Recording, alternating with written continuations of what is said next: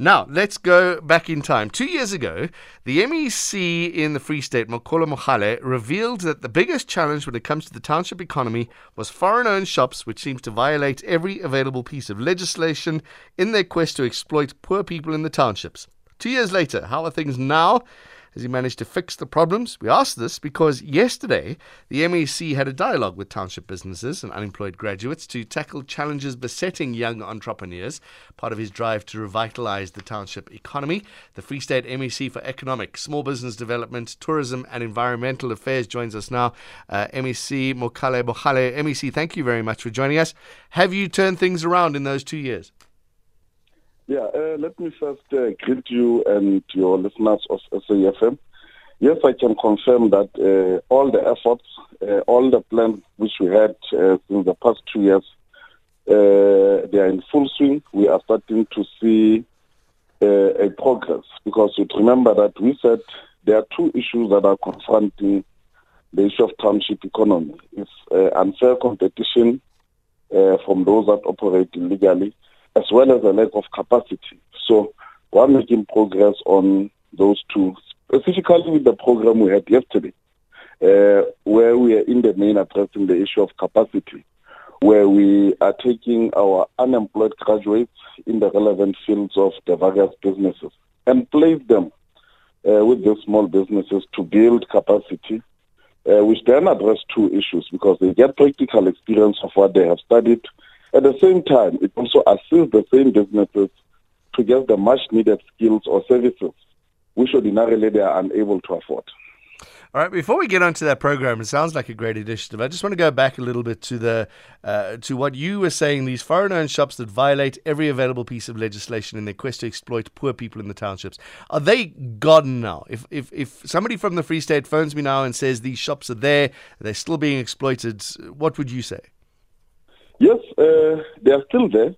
Part of what we needed to do was to address the regulatory framework uh, because uh, in South Africa, where there's a rule of law, uh, we need to observe certain laws. And one of those that we said we will do is to ensure that uh, we do have the bylaws in place. Because if you remember, the issue of trade in uh, in our towns and cities is mainly the competency of the local government. And we committed two years ago that we will go municipality by municipality and provide much needed capacity. And the Hlabeni municipality is a case in point. When we all started this particular process, uh, they did not even have the bylaws.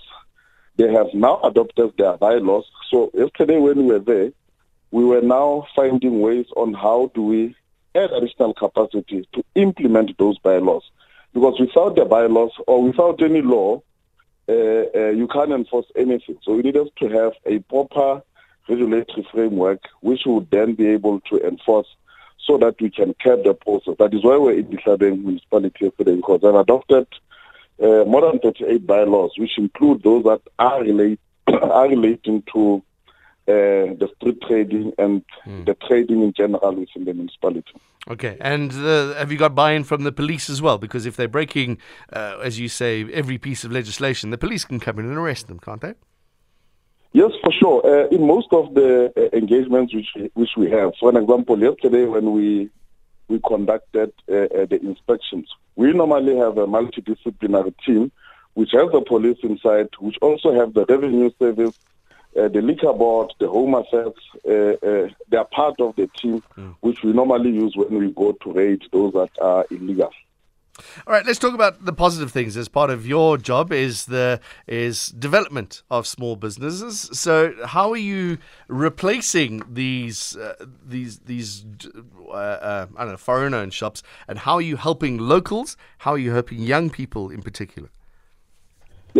As I said, uh, our our approach to township uh, uh, uh is, is, twofold. One, we have to ensure that, uh, or if we trace it back as to why there has been a collapse of the township business, our findings is that one, the environment, there's an unfair competition that is there, mm-hmm. Uh, which causes them to go out of business. To be practical, you find that the local businesses that are owned by the law-abiding citizens are competing with those that do not have other costs in. For an example, when you own a business in South Africa, on annual basis, you must send your returns to the CIPC, mm.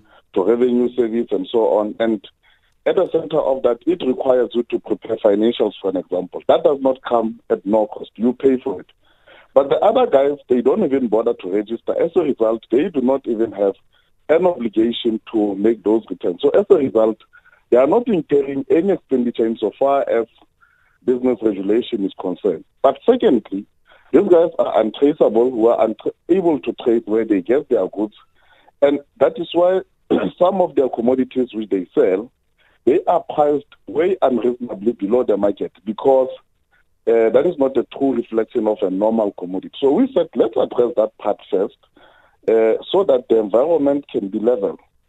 For everyone, because that's what has taken the, uh, uh most of the locals uh, uh, out of business. But secondly, we said, let's build capacity for our, our small businesses. And we all know that part of why these local businesses collapse is because of the lack of market good initiatives supported by government, supported by everyone, but the private sector is still unable to give them opportunities uh, uh in their value chain. So one of the decisive key strategy and uh, uh, what we are being very aggressive on was to consciously go and force the market and impose our local businesses onto the big ones.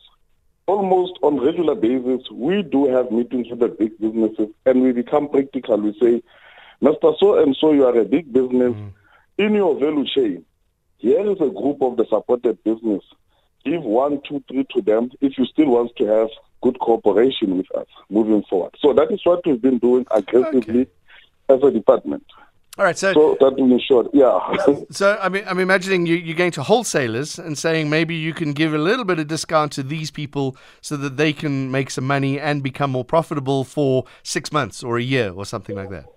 That, that, that's basically part of what we're doing. We right. do have uh, our, our, own value chains. We have created our own wholesale network owned by the same okay. local businesses to help them to negotiate mm. better discounts with the producers and not only uh, uh, where they normally buy at the wholesaler. So we're trying to penetrate the value chain so that they can get the same good prices like all the other ones so that they can be competitive and stay in the market. Yeah, you mentioned the bookkeeping. That's a very expensive thing for any business. Are you helping with that and marketing and, and, and support as well? So it's not easy being an entrepreneur.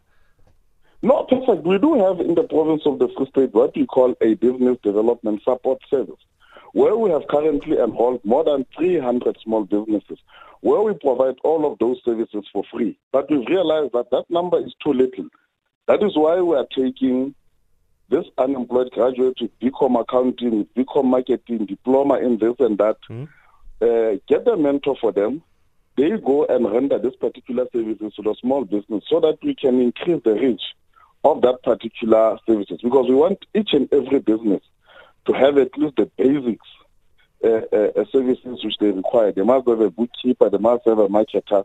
But because of the issue of uh, uh, limited resources, that is why we have opted to take the unemployed graduate, train them on the job to these particular SMS, uh, small businesses, so that we don't only have to be limited to the current 300 that we have, but we can even go and exceed thousands mm. and thousands, so that all our SMSs, SMEs can benefit from. MEC, where's this currently happening, and how does one apply or become part of this initiative? Uh, we're in uh, declaring yesterday when uh, in Bethlehem the program is continuing. I am visiting all the municipalities uh, regularly. The next stop will be in Maluti-a-Phofung, uh, in all the two towns, uh, Harrismith and QwaQwa on Monday and Tuesday. Free State MEC for Economic, Small Business Development, Tourism and Environmental Affairs, Makalo Mohale. Thank you very much for joining us.